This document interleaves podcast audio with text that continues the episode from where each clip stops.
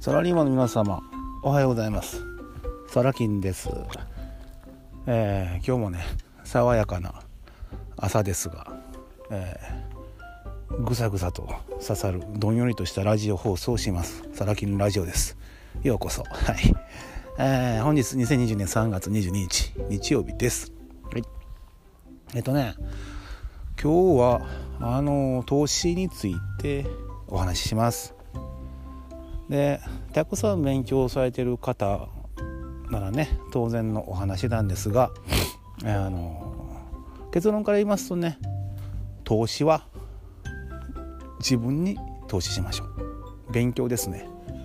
で自分に投資したリターンは200%どころか5001000%もっとですねのリターンをもたらしますのですごくいい投資になります。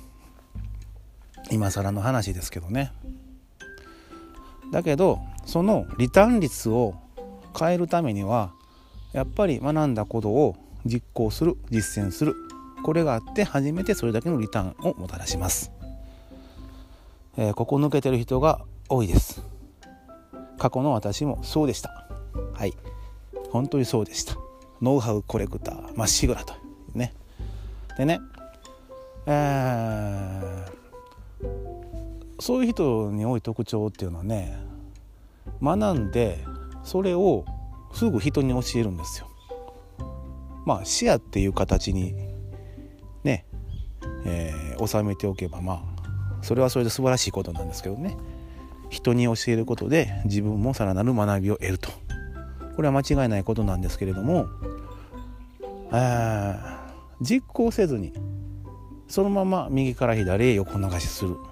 あたかも自分の情報のようにという人が多すぎます。でね人間ってすごいんですよ。例えばね本当にすごい情報を得たと。でそれを人に伝えたと。でその受け取り手側はね情報自体をすげえと思うわけですね。これねさあの前回前々回かな。信頼信用にもこれも関係はしてくるんですけど、まあ、要は信頼の部分ですよ。すげえと。えそんなことあんのと、うん、その情報に価値を求めてあの感じてるわけですね。相手はね。でね。ただ信用の部分ここにアンテナがピピッと働いてこの人が実際に行動して実践してね得た情報知識なのかっていうのを瞬時で判断されるわけです。まあ見抜かれるんですね。うん。すごい情報なんだけど本当に？信用していいの？要はね情報発信者である人に信用がないんですよねはい情報自体に価値はあるのではないかと期待するわけですけども情報発信者自体に信用がないと。で、えー、それをねシェアした本人はまあ得意げなわけですよすごいだろうと。俺こんなこと知ってるんだぜみたいなね。なんだけど見透かされているもんだからその情報を受け取った側はですねネット検索などいろいろ駆使してですねその情報の出どころを突き止めるわけなんですよ。であこれねと。でその情報発信の元ですね。その元配信者の元へ走るわけです。教えてくださいと。あなたはないがしろって話なんです。なぜこういうことが起きるのか。実行してないからですよ。上っ面だけの情報を右から左に流してるからだですよ。うん。バレちゃってるんですね。要は実際に実践して自分の中に落とし込んだ情報じゃないからそれがバレちゃってるんですよね。そういう人が多いです。やっぱり感じるんですよね。うん。実際に実行をしめてやって経験してそこから出てきている言葉情報なのかどうか。これを人は瞬時に感じ取ります。あら日曜日なのにチャイムが鳴ってる。なんかいいでしょこののどかな感じ。ね鳥のさえずりが聞こえて学校のチャイムが鳴ると。はい。どんなくっそ田舎住んでるなっていう話なんですけど あのそこそこで都会で都会じゃないけどそこそこあのまともですよ。まともいったら田舎暮らしで失礼ですけど、うん、くっそ田舎ではないです。普通です。はい。まあいいや。うん。あのー、ですんでね何が言いたいかっていうことなんですけどまあ、えー、冒頭にもお伝えした通り投資はまず自分自身の投資にしましょうと。お金を投じなさいとね。いうこと。そでそして実行しなさいと。実行して結果を出してまあ結果出てなくてもいいですわ。やってれば一生懸命。その上で情報をシェアしてくださいよって。いう話です。これ大事ですからね。はい、うん、でじゃあ皆さんがね世間一般で言う投資え、株式投資であったり、フェえ、FX ね。あまあ FX は私からするとまあ投資とは言えないんですけどまあいいや。で、えー、不動産投資ですね。うん。あのなんだろう。まあいろいろあります、えー、資源に投資するとかいろいろあるんですけどもそういったものにね、えー、チャレンジする基準っていうのは、えー、持っておいてください。まずは自己投資。で私が持っている基準はえー、毎月自動的に失ってもいいお金が100万円以上入るようになってから取り組みます。これ私の基準です。投資のね。で、ぶっちゃけ言うとね、毎月自由なお金がね、自動的にですよ。100万円入ってくるシステムを組み上げたと、作り上げたと。そのレベルでも、投資の世界では本当にね、ひよこです。